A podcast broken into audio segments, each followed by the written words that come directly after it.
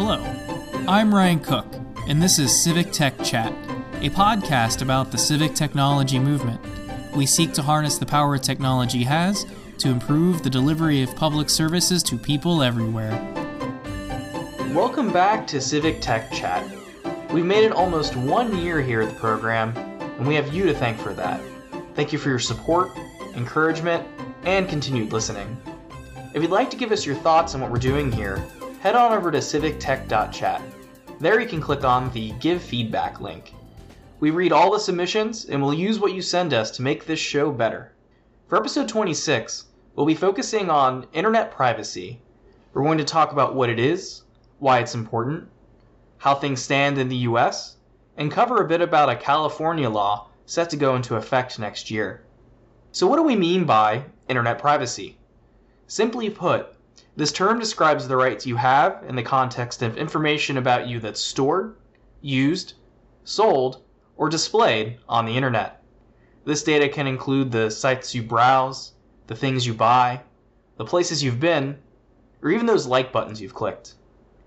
Being aware of your privacy in this context is important because the tools you use every day likely collect information about you. Companies like Google, Facebook, Twitter, and others all keep tabs on what you're doing to some degree. Their very business model means they have an interest in the searches you do, the interests you have on social media, as well as the emails and messages you send. All of this data fuels advertising, learning algorithms, and other data profiling activities. In the United States, we have an increasingly lax regulatory setup. In March of 2017, the US Congress passed a measure that repealed Obama era privacy protections. These rules required Internet Service Providers, or ISPs, to get permission from consumers before sharing personal information, including location data. Proponents of the measure explain that this repeal merely puts ISPs on the same playing field as companies like Google, Facebook, and others. Ostensibly, this leaves us with the Federal Trade Commission, or the FTC, as the agency to look for investigations and enforcement. FTC Commissioner Noah Joshua Phillips seems to favor a narrower approach. To them, the risk based approach that the US currently uses is most appropriate. In context, this means placing the greatest burden where the legislature decides the greatest privacy need lies. An example of that where this would apply is the healthcare industry.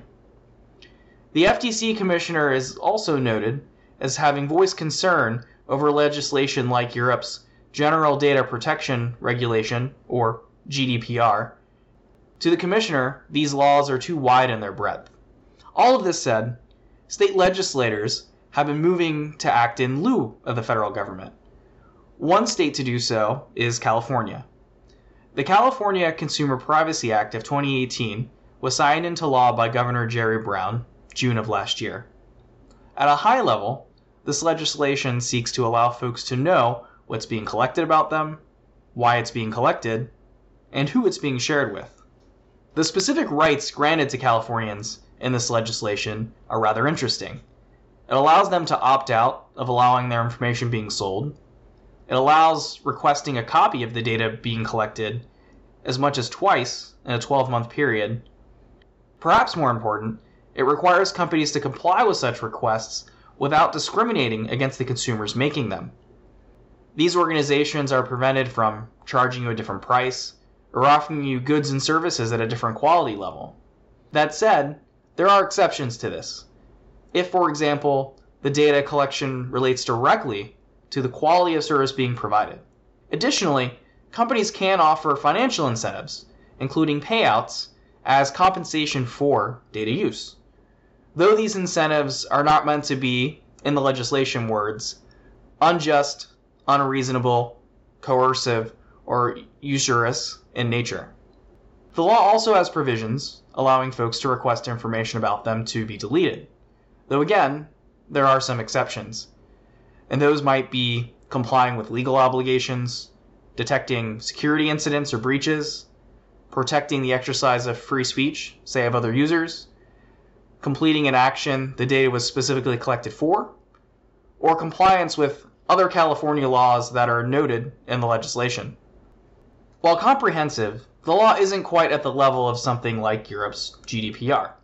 For instance, the GDPR allows for fines topping $46 million. The California law, on the other hand, tops out damages at $750 per person, as well as $7,500 per violation that's tied to an organization.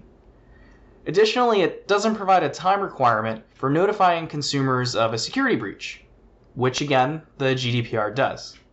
Let's also remember that this is a California law, meaning it protects folks that live in that state specifically. Granted, there are things that companies will need to do that, to comply that will likely benefit us all, and likely in the world of making software changes, they wouldn't necessarily make specifically just for Californians, but it will still be possible for organizations to refuse requests for deletion or retrieval, well, based on where they live. I suppose, though, we'll have to see what happens in 2020. It's going to be an interesting year ahead as organizations race to be compliant with this new law. But what do you think? Should the US have a legal framework like Europe's GDPR or this California law? Let us know by tweeting us at Civic Tech Chat or emailing us using info at Civic Tech Chat. You can follow us on Twitter using the handle at Civic Tech Chat. Visit us on the web at civictech.chat or subscribe to us for content updates wherever it is you download your podcasts.